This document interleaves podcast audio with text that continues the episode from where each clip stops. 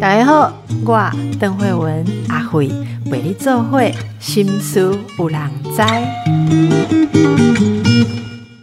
大家好，今麦坐我边啊，即个大家熟悉地号律师，你那好。是呃阿辉律师，呃各位听什么阿众朋友，慧律师？呃阿辉医师，哦，我来到做律师，我人骂的欢喜呀！哈，做起来没问题哈。啊，各位听众朋友，大家好，我是志豪律师。是，我是呃阿慧哈。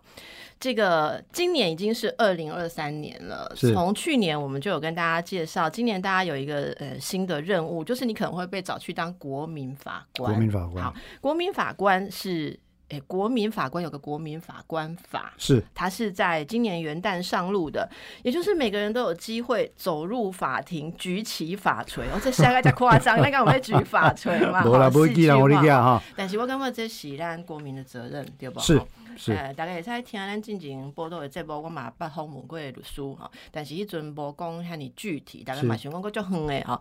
这就是到对这个国民法官制度是安怎？大概想的就是咱看电影的时阵有陪审团对坐在遐，然后我们就听一个惊心动魄的案件，啊，是就讲诶有罪无罪，是安尼吗？呃，基本上可以这样讲啊。但是节开始进前，我先有打听众朋友该水节了。我们一般都是用台语嘛哈。那今天其实一开始我有跟这个阿慧医师商量了，就是说因为这一题议题的重要性哈，所以呢，我们今天来转换一下声道，让用华语来供哈。但是过程里面当然还是对，我们就让大更多的人可以注意这个对议题。对对对嘿。那刚刚阿慧呃问到说，是不是像英剧、美剧或日剧一样哈？诶，是也不是嗯，啊，是也不是。第一个，我们这边其实我们台湾实施的这个制度叫做国民参与刑事审判制度。好，那这个国民参与刑事审判制度呢，其实啊，它跟美国、英国的陪审团制度有一个非常重大的差别。这个差别是什么呢？就是美国的陪审团或英国的陪审团，基本上他们只认定事实，法律量刑的部分是交给法院职业法官来处理。这第一个，第二个呢，英美的陪审团，他们的法官跟陪审团在认定事实的时候是分开的。换句话说，事实只有由陪审团来认定，法官是当一个中立的裁判，指挥程序而已，他不介入，他不摄入你们怎么讨论。OK，哎，我记得我们好像在一九五六年吧，有一部很有名的电影叫做这个《十二怒汉》，讲十二个呃你说陪审一九几年？盖成一九五六年、五六年款，五一九五六年的样子，呃，应该是啊哈，因为我看我很喜欢那部电影。那他就讲说，哎，十二个人关在一个房间里面执行陪审团的义务，其实那是英美的方式。但我们台湾的制度其实是跟日本的裁判员制度非常非常的像啊。那日本的裁判制度跟我们台湾一样，都是怎么样？由职业法官跟国民法官在一起，嗯，认定事实，就讨论说，哎呀，这个行为是杀人还是伤害啊？哈，然后有什么证据可以认定啊？啊，呃，感觉上我们要怎么认定比较好啊？就认定事实啊，适用法律。如果是这个事实的话，那我们用哪一条啊？等等啊，最后还要参与量刑。好，那这困难就来啦，就是我们一般人没有学过法律嘛，然后有一个专业的法官跟我们坐在一起，不都他说了算嘛？就是他带领我们去知道这算不算什么罪，这算不算什么法，我们怎么就是国民法官到底要做什么？其实阿慧医师这个问题真的非常好哈。那一开始我们设计这个国民法官法的制度，其实就是喜欢大家没有司法经验，没有应该说你不带着这个法律的滤镜来看待这个事情，这是一开始我们设定的一个很重要的原理啦。这个在国民法官法第一条的立法宗旨里面其实就有提到。嗯，啊，那为什么要这个东西呢？因为很多时候啊，诶，我想近十年来也有很多的新闻媒体或民意会觉得说，怎么好像你们法律人处理事情的方式跟我们一般人不太一样嘞？啊，所以很多时候就觉得说啊，这个感情上好像判决跟人民的感情有点距离。所以要如何让这个法感情跟司法的裁判更贴近呢？后来才会决定说啊，那我们仿照日本吧，我们把没有受过法律训练的人民们引进来，跟三个有受过法律训练的专业法官以及受过法律专业训练的检察官、律师放在同一个法庭来做审判，这样是不是可以融合到一般人的意见？但是，你大概知影我老公这个但是的表示讲代志不是一般人想的这么简单了哈。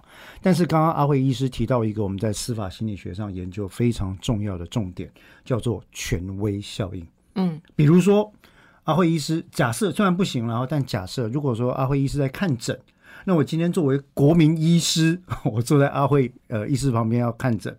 那假设我们要决定说，哎，这个是什么毛病的时候，那如果阿辉医师跟我讲说，志豪律师你不用想太多哈，这个就是我认为就是重郁症，或者我可以引导你嘛？你说的就是我可以引导你啊，很有可能。所以法官就可以职业的法官可以引导我们的国民法官嘛？好，理论面来讲不可以。理论面来讲不可以哈，呃，我们依照国民法官法里面，我们在国民审判庭里面啊，法官审判长的义务是确保国民法官。独立的表达意见，不受偏见的影响。好，所以这就是一个理想了哈。那理想这个以后，我觉得国民法官系列，我们可以每隔一阵子请志豪律师来跟大家解释一下。呃，理想上跟实务上有时候会有某种差异。就像我们在你说在医疗的场域，我们常常要给病人协助他们自己做决定的时候，我们就是要先确保他们有足够的知识，然后他才能够决定他同不同意做一件事。可是很多时候。你没有办法在短时间让他们得到这个知识的决断力，是，所以最后还是会变成专业的需要负担一些引导。那当然，这不是国民法官制度该有的。可是我之前读一些资料，就发现一件事哦，大家会很焦虑，说：“好吧，那我真的什么都不知道，我真的对于法律一点 sense 都没有。我如果收到这个通知，我就要去呃。”去出庭嘛？是不是是要出庭？对，那出庭前我是要读资料吗？你们会给我这些资料吗？我们之前看到一些报道说，好像是不会给那种所谓的卷宗，像我们以前做精神鉴定要读很多的卷宗，这个是故意不给人家读，哎，故意不给？为什么？不故意不给的道理很简单，怕你有偏见。我就是要知道事实啊，我才有判断，不然怎么叫偏见？应该这样讲哈。其实绝大多数的国家，呃，很多国家目前在审判刑事案件，已经不采取我们台湾的方式了。我们在台湾在审一个审审一个刑事案件的时候，是由检察官跟警察收集了很多证据，对不对？对。然后编成厚厚的一本卷宗，送进来到法官这边。那法官是职业法官嘛？嗯。所以职业法官就觉得说，哎，我受了这么多年的训练，我受我看这个卷宗不。会受到新政偏见的影响，但事实上这也未必是事实。但是在设计国民法官法的时候，因为我们害怕国民法官呢没有受过专业训练，所以他一旦看到这个卷宗，他会自动认为说：“哎，啊，你的起诉啊，你都起诉了，怎么可能无罪呢？”所以我们就采取了跟美国、英国、日本这些先进国家一样的方式，叫做起诉状一本。这个一本一蹦其实是日文了。什么叫起诉状一本呢？就是检察官认为被告如果有罪要加以起诉的话，就国家提告的话，他只写了一张纸，这个一张纸就叫一本，上面说啊，被告某某某，呃，我认为他在某年某月某日某时某地犯下某个行为，这个行为该当刑法第几条，应该加以处罚。刷，然后我们就只读到这样，我们不会看到证据、照片这些什么推断那些都不会看到。会，但是那是在审理过程。审判当中你才看得到，为什么？OK，因为有些时候哈，请过来处理，我也觉得每个人我 如果说哎弄破哇，对不对哈？假设我有五个小孩，然后一听到厨房打破碗，我的第一个反应是说，哎，怎么又是大宝？事实上这一次不是大宝啊，可是因为大宝有前科啊，啊，所以很多时候我们人的偏见是无形中会影响我们的。嗯，那国民法官法很怕这件事。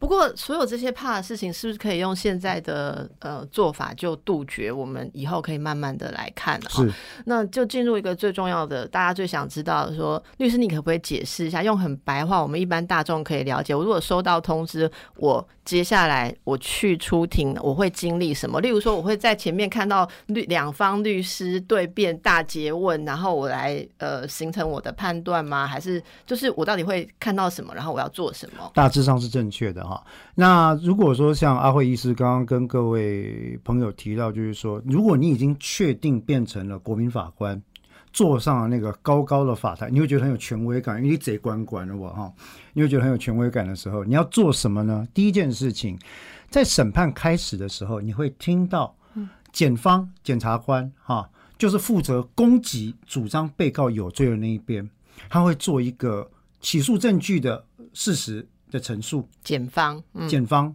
等于说你会看到好像一个辩论赛在进行，先攻的是检方，检方就会告诉你说，我认为在这个案子里面被告犯了什么罪。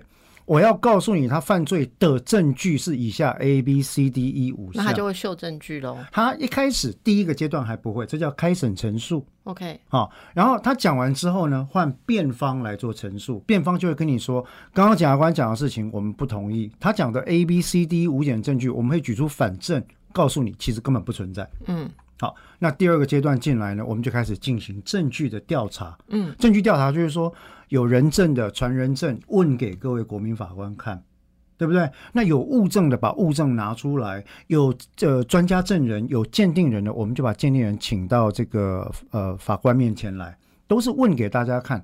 为什么要这样做？这个叫直接审理原则。嗯，哎，你有看到的，你有听到的，你第一手亲见亲闻的状况，你更容易对整个状况有一个深入的了解，来形成你的判断。然后我们的判断是要判断什么？因为你刚刚一开始有解释，我们可能还要量量刑，对有不对有有？那那那怎么办？我们很怕说，哎、我会不会要判人家死刑啊？会 会。会。你刚刚说是几个几个几个国民法官，几个职业法官？好，来，国民法官法庭的组成基本上是这样哈，坐在中间的有三个呢是职业法官，就请我这块呢，就是受过专业训练的法律人，哈，还有司法官资格的，中间三个就是呃专业国民法官，旁边会有六个三加三国民法官，所以国民法官人数比较多。比较多，一人一票啊。但是这不是打群架，我我我真的听我我觉得蛮担心的。那担心在哪里？担心在就是好，坦白讲，就是没有法律素养跟理解的人，如果要判，就是嗯嗯，我我例如我自己会很怕，我这样就决定一个受刑呃一个被告被告的罪行，我有这样子的能力吗？我想，我想先用一个问题来请教一下我们阿慧医师啊。假设今天阿慧医师被请去当国民法官，嗯我是审判长，然后呢，阿慧医师就好像一开始有听到审判长讲说，哎、我们无罪无罪推定啊，证据裁判等等哈啊，结果你们退下来要评议，评议就是开会决定这个人有没有罪了啊的时候呢，你就讲说。啊，刚刚呢，我我看完了这个证据，我认为应该要判被告无罪。这个时候，你听到审判长鼻子喷气，冷笑一声：“阿辉医叔啊，我从事审判业务二十五年了哈，啊，你的意见是加触笔文对了，但是我认为本人不是不这样想。对啊，所以我刚刚一开始问的就是这个问题，可是你刚刚跟我说他不可以引导我们，对所以他就不能用这种鼻子喷气的方法他不可以，理论上他不可以，但是我们在过往观察模拟模拟事件的时候呢，有些人会情不自禁表示意见。对这个我补充一下，因为我其实有看到一些资料，之前已经进行了很多场模拟嘛，模拟那大家就有写到一些模拟过程中可能要克服的问题，或者说以后要储备的事项。可是我最大的呃关切就是，到底一个人他会不会被定为有罪，或者判多久的刑期？是对你们法律人来讲，是需要长期在这个专业里面，以及在法的目的跟法哲学里面去去学习嘛，去练习。那一般人要去决定这个事情的时候，就是我你的意思是说，我做国民法官，我会需要说出，例如判五年、判七年、判无期徒刑，我需要说出这种罪需要罪量。我哦我我凭空我要从来，我又不是去菜市场买菜，你叫我我等下去买一斤东西，你叫我喊价喊多少，我都有困难啊。阿辉医师，你你讲到我们法律人的难处哈，那你刚刚讲到很多法哲学、原理、原则，我想我不跟我们观众或听众朋友讲这么多，我只讲一件事：当各位以国民法官的身份进入法庭的时候，你只要记得一件事就好，你来这边是判断什么呢？人的价值。那更可怕、啊，对，所以很难。人的价值，人的价值是人的价值？被告是人，被害者也是人。在这个司法体系里面，进入了司法体系的人，他有可能是无罪，他有可能是有罪。你要根据这些证据来判断他的行为之后，来论断这个人到底作为一个犯罪的行为人，如果有罪的话，或者是一个无辜者，结果被告的话，你应该怎么样来做出最终的判断？这是对于人的价值的一个评判。好吧，我觉得大家一定跟我一样觉得非常的焦虑哦，所以那个检方起诉的时候，他会建议要判多久吗？呃，原则上来讲，有可能可以具体求刑。特别如果是重大瞩目案件的时候，检方常常会具体求刑。然后我们就可能根据他的那个具体求刑，国民法官可以做出他同意或不同意，或在那个上下。可是大家想想看，你真的就这样突然被叫去当国民法官，然后你要决定一个嗯被告他的罪行的话，我不知道大家会不会有焦虑了哈？我们可以等一下再来请教更多细节。我觉得这是一个大家都应该要关心的事情。我们先休息一下。是呃。刚才在休息时间呢，阿辉 Q 鲁叔公厉害焦虑，我真的很焦虑。万一我马上被叫去的话，我就说我到底要怎么样去量刑？好，或者说知道这一个嗯行为是不是真的有触犯到或符合到法律里面所定义？所以律师说是其实是会的，是不是？就是检方其实是会呃具体具体告诉我们说，如果你认为他的确是犯了这一条。罪，那这个的话会应该判几年？他会给我一个资料。应该这样讲哈，当各位作为国民法官的时候，你的权限原则上跟职业法官是一样的。这国民法官法有写，嗯，权限都一样。但是我不用念法律系。对。哦，安利瓦赫第二款哈，但是就 combo，但是有一个事情是，其实法官并不受到检察官起诉具体求刑罪名的拘束。意思就是说，如果今天就算检察官说，哎呀，请求处重刑，甚至说请求处死刑，这个并不拘束你哦。各位要理解一件事，检察官跟律师在法庭上讲的话。除了证据以外，都不是证据。好，所以至少我们会有一个参考啦。它会有类似一个，就是说，如果是什么罪的话，呃，可能是在什么样的星期这样。像阿威医师刚刚讲的，在这个案子一开审的时候呢，审判长就会先花一点时间，先跟大家讲说，哎，这个案子是涉及刑法第，例如说二百七十一条的杀人罪，对不对？其实现在的案子大概都是跟性命丧失有关的罪了。有人死掉有关的罪哈，那假设今天审判长说，哎，今天这个案子呢是二百七十条杀人罪，那所以呢，如果你要认定的话，请各位要量要知道一件事，本案涉及了 A 行为是不是杀人行为？如果是的话，接下来要讨论可能就是说，本案这个被告如果确实有罪的话，要判几年？那本案的法定刑是死刑、无期徒刑跟十年以上的有期徒刑，从最低就是十年往上加。所以到时候你就要依据各种证据、人的价值来判断，你到底要判他多重。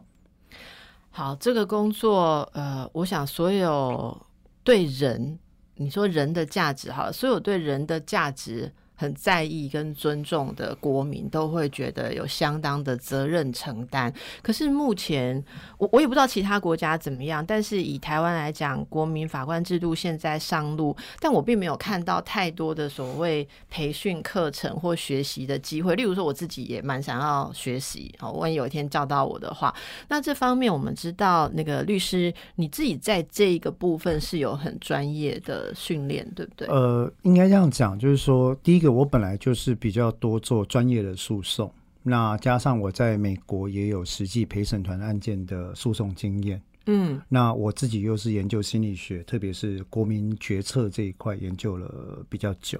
国民决策指的是国民司法决策，指的就是陪审团的思考方式，哦，专业法律人的思考方式，以及最重要的是说，他们容易受到哪些因素的操纵，形成偏见或者错误的看法。那如何把它中把它给 neutralize，把它给除，你把那些偏见拿掉？你所谓拿掉，是从社会的层面来改变大家的思考，还是说在那个过程审判两个都有？哦，那可以说一下这两个部分各自有。其实我想在前面最重要的就是说，在审判以外，如果希望去消除我们国民法官的偏见，大致上很多事情是我现在已经在做的，就是不断的去推动相关的教育，对于法律的制度有真正的理解。哈，辩论工大家可能还觉得说，这个法律的制度不是就像包青天一样吗？殊不知，大部分法律人最痛恨的就是包青天，它是一个完全封建的象征，它不是现代的法律象征。你没有看过一个正常的法官自己追查案件当警察，自己起诉当检察官，自己审判当法官，自己开狗头铡当执行官，这是不可能的。嗯好、嗯那可是呢，在一般的民众里面，其实就会很想要追求这种呃事实不明底下的立即的正义。那这是我们法治国家其实很怕的。用实力来讲，如果有这种心态的话，呃，会怎会怎么样？很多时候就会造成舆论公审，或者说造成冤案，造成错误的判断，造成过重的刑罚，造成最严重的是造成大家对于整体的法律体系完全丧失理解能力跟信心。那一味的追求刑罚的加重或者是死刑这些事情，我觉得对于公民的程度或素质是不是一个好事啊？其实有一个很大的疑点在哪里呢？当我们觉得说只要一切把人关起来或杀了就可以处理事情的时候，其实社会很难找到进步的空间，因为你不会去想为什么嗯啊，这是一个问题。那刚刚讲的是诉讼外，当然如果审判中的话，我受过训练的这种专业的诉讼律师，或者像我在美国有受过专业的诘问跟辩护训练的话，我们会着重就是从行为面跟心里面来分析法官对于这个证据会产生有可能产生哪些的偏见，我们会预先提出来。因为心理学研究有一件事情很有趣哦，没有人不受到认知偏误的影响，可是当他被人指出来的时候，我们就容易有觉察。比较容易稍微避开那个偏误的严重影响。那这个东西要怎么带入国民法官审理制度里面呢？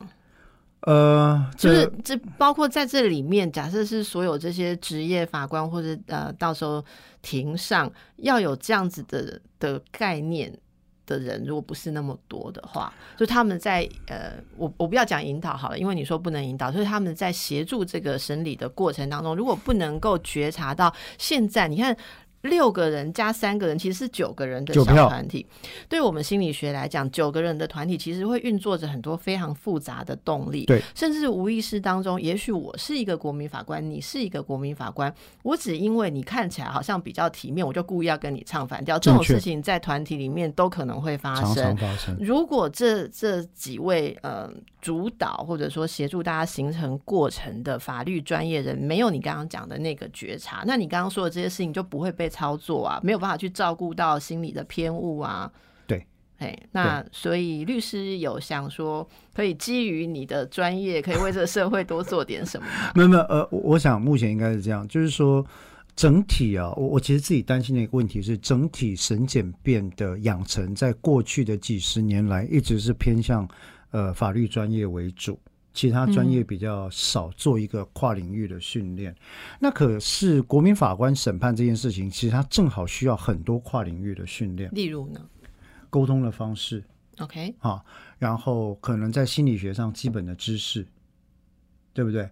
陈述的方式，你如何正确的去沟通一个所谓用法律白话的方式？例如说，阿辉医师刚刚要我举例说明这个情况，我能不能用白话讲到让国民法官完全了解什么叫无罪推定呢？什么叫证据裁判呢？什么叫罪疑有利于被告原则呢？你你最后那一个，你试着解释看看。罪疑有利于被告，你你字讲慢一点。单单罪疑有利于被告原则，白话来讲就是，当你心里有怀疑的时候，如果你认为有罪无罪你不能决定，那就要判无罪；如果你认为轻罪重罪你不能决定，那你就必须要判轻罪。好，光是这一点，我想要问志豪律师，你觉得我们的社会有？这样在想事情吗？或者说，刚刚那一个原则是可以不经推广或不经说服就被大众接受的吗？有一个有趣的现象是，其实这个原则普遍存在世界上所有，几乎是所有民主法治的国家，已经有几十年、上百年、几百年的历史。这个叫无罪推定原则。但是，阿辉医师刚刚讲到一个重点。法律人认知的无罪推定跟一般人的生活是有距离的，所以一般人是有罪推定的。对，我也觉得一般人是有罪。有罪推定不是一个脏话，有罪推定只是一种现象，就是说，很多人会讲说，你看嘛，看了报纸，哎呦，你垮戒狼，如果没有做坏事，干嘛新闻要写？但是他忘记了，其实新闻的报道不一定跟法律的审判目的是一样的。嗯，好，那所以这个有罪推定其实会反映在个人的行为上，就是我们很快的去做一个快速的决断，这个决断是根据偏见做出来的，这个叫结思。杰斯就是 你知道，我头壳没想，看到上我得欢迎上，看到 A 我就反应 B，看到新闻写我就觉得有罪，看到起诉我就觉得有罪，杰斯就是法律人讲的比较文雅的膝盖反射，就是 应该是心理人讲的好啊。好那所以如果在这种情况底下，最糟糕的情况应该是说，当一个案子进入到法院的时候。审检辩三方能不能合作来让人民看到这个案子里的真相？审检辩三方能不能够合作，让人民看到这个案件里的真相？对这句话，呃，两一句就说过去，但里面的内涵真的非常的沉重啊！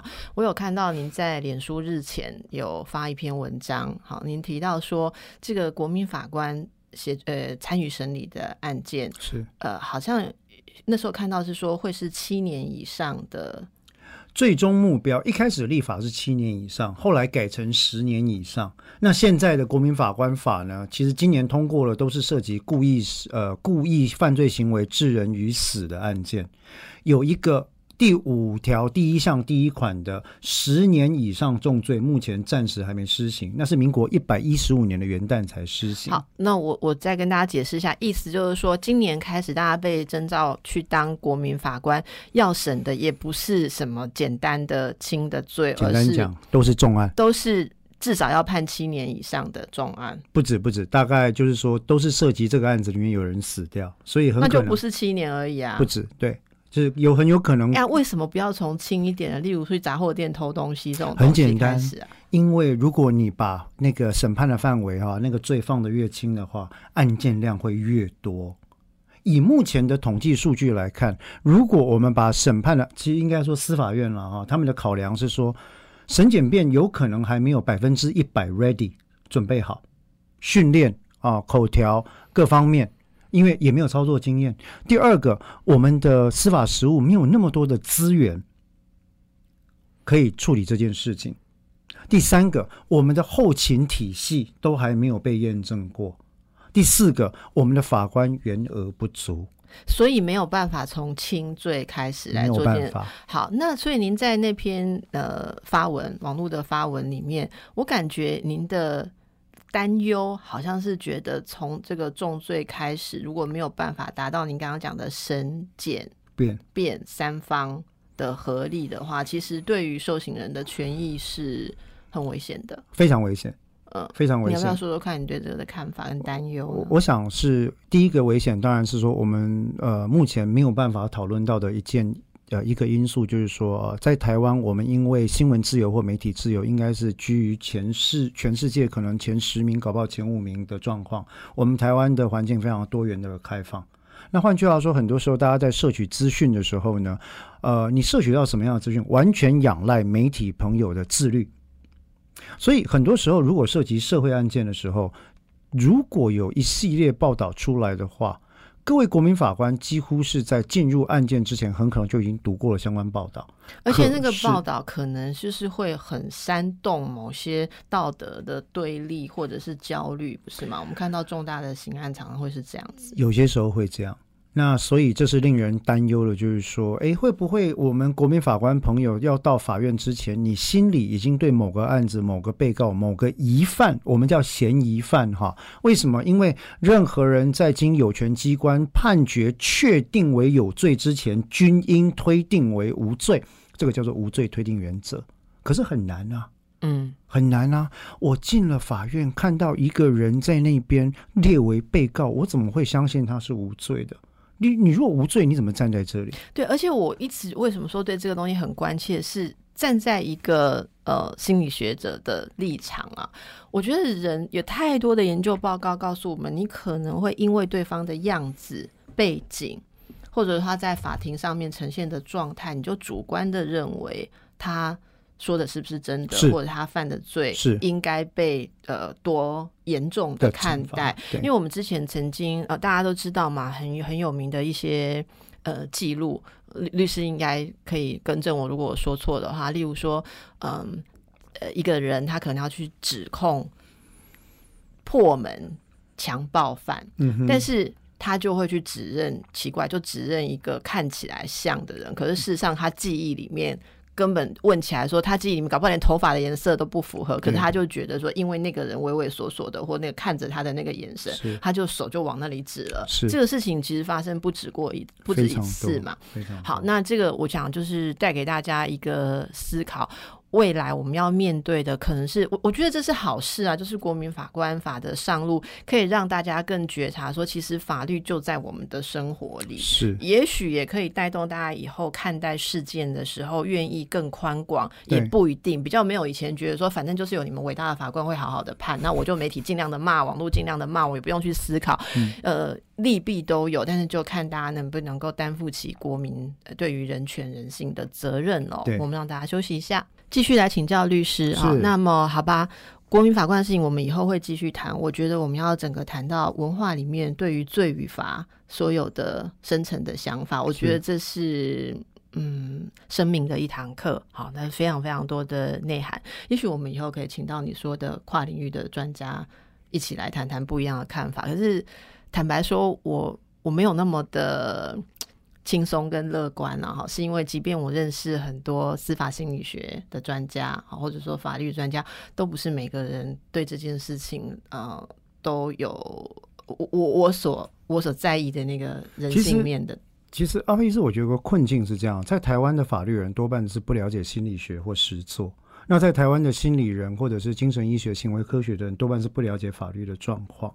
所以像我这样的情况，就会变成说，因为我两边都受过训练，所以我看到的东西多，再加上我做这一行做太久，所以我看到很多的点，其实是一般人不容易一下子就去触碰的点。那也许我们以后会有一些案例嘛，开始，哎，现在已经开始开始了。对，所以如果各位收到来自于司法院某个地方法院的国民法官通知函。请不要怀疑，可以打电话去问，这个不是诈骗。那我要说的是，所以接下来国民法官开始审理的案件也会开始被注目跟讨论。我认为好，那我们就请律师来的时候，哦，我们针对两个有被关注的案件，我们来说说看这里面的细节，请大家持续的锁定我们的频道哈。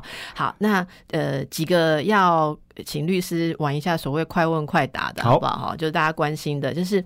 所以接到那个通知不能不去，是不是？可不可以请假？不可。呃，原则上来讲，除非你有非常非常正当而且重大的理由。那是什么？例如说，我自己有身心障碍非常严重，以至于我不能执行职务。例如说，我的家人只有我一个人要照顾。例如说，在重灾重大灾难，像九二一之后，我重建家人有必要。除非这些正当理由以外，原则上来讲，国民法官是义务啊。那一天要上班。上班的话，雇主一定要给公假，而且要给全薪，而且不能扣全勤奖金，而且另外，呃，是呃，法院会给你一天的国民法官日费是三千块。哦，按那个日期是不能参雄，比方那一天我已经排好要做什么，我家族很重要的事情，这种摩法多吗？假拍谁一般来讲可能没有办法，必须以审判为优先，因为国民法官审判是义务。那他这个通知会多久之前发给我们呢？一般来讲，我记得我我现在不太确定，但我记得应该是在一个月之前会收到啊。我们如果排好全家那个时候，应该在欧洲旅行嘞。我有捷郎北当 k 哦啊，退票这个可以退票，是不是旅行社可以全额退票？哦，这个有可能还没有 cover 到这个部分，但是啊哈，但是我现在讲的就是阿慧医师刚刚提到那个程序啊，从你接到国民法官备选或候选通知书，到你真的成为国民法官里面，里面好多。个关卡，所以我会跟大家讲，先不要担心，因为你不一定就会被选上。哦，接到也不一定被选上，对，所以中间还有一个选的过程，有一个选的过程是要面谈吗？还是对，到时候你接到之后呢？呃，简单讲会经历几个关卡的审查。当你接到通知书之后，你就要回应，对不对？填好资料回应，回应之后你的各自会被送到法院去，送到法院之后呢，他就会有限度的去揭露给检辩双方知道，然后接下来他们就会准备第一轮，法院会帮助你审查，说，哎，你有没有不能当国民法官的资格？比如说，总统不能当国民法官，律师不能当国民法官，法律学者不能当国民法官。第二个，你有没有可以不想当的理由？例如说，如果我们是七十岁以上的长辈，你觉得你你可以当哦。但如果你觉得说，哦，我昨天没我不爱这，那你是可以跟他讲说，不好意思，我满七十岁了，我不想当，可以吗？可以的。如果你是在校的老师或学生，你觉得不想当，你可以说你不想当，但原则上我们是鼓励大家当。在校的老师跟学生对算你是可以拒绝，但是你也可为什么。在校的老师跟学生可以特别？我想这个是当初立法的时候，为了体恤我们在校的师生，可能有特别的教学、备课以及研究考试的这个重量。对啊，万一你定到我期末考那天要去的话，这个姿势体大嘛？对对对哈对对，好，然后刚才有关于审理啊，大家要提升自己的法律呃人性的素养，这个是大家自己的功课啦。哈。那呃有一个大家会担心的哦。如果我在法庭上面表达，例如我认为这个有罪无罪，这个我量刑多久，会不会被媒体知道？因为记者都会在庭上嘛，然后就会报道说，哦，黄先生，好，而且如果你你是人家可以辨识，现在都会肉搜啊，嗯，哦，就说这个在哪里哪里开餐厅的黄先生，哦在这个案件里面，哦，认为应该无罪，应该怎样？然后你会不会被呃攻击啊、嗯报复啊、嗯网络呃打法、好，我很快回答一下。第一个，在法庭上，我们除非经过审判长同意，原则上是禁止录音、录影或直播的。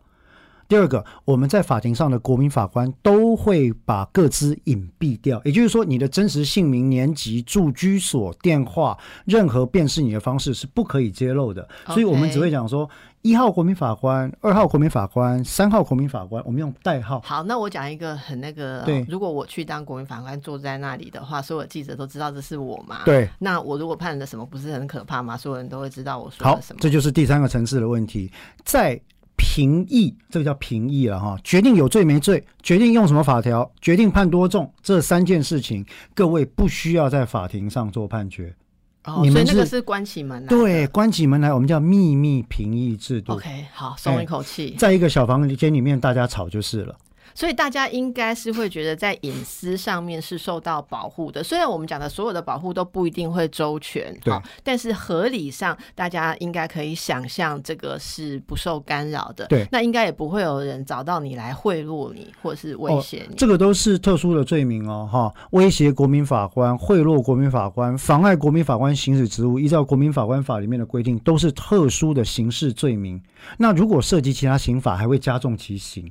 好吧。诶就是都不要碰国民法官了，但是不是要碰国民法官，哎就不要想要钻这个漏洞，不要去钻漏洞。但是反过来，国民法官对于你所职务上审理或评议的事项，具有保密义务。OK OK，你不能回去写一个脸书，然后你比如说，这等你说，整个过哎呦，我今天审了哪个案子后，那被告獐头鼠目，看本人彰显正义。所以那也是要签呃保密协定嘛那。么一开始就会宣誓了，哦担任国民法官一开始要先宣誓，好。然后审判长会跟你讲你哪些事情可以做，哪些不能做。好，所以关于什么要做，什么不要做，我只是觉得大家如果注意这个事件，哈，就是有这样子的，可能会有这样的国民责任，我们对自己的栽培可能要用心的做一点，啊，多查一点资料，或者有什么学习的机会，我们真的要从今天开始好好的关心。那时间的问题啊，好，时间是一件很重要的事情，我们今天只能为大家请教到这里。如果大家有什么问题要问黄律师的话，欢迎在我们的 YouTube Podcast 上面可以留言。公益台一弄也塞哦，嘿，据说他要用英文讲也可以啊。可以好是好。那么谢谢律师，也祝福大家。祝福各位，谢谢，拜拜。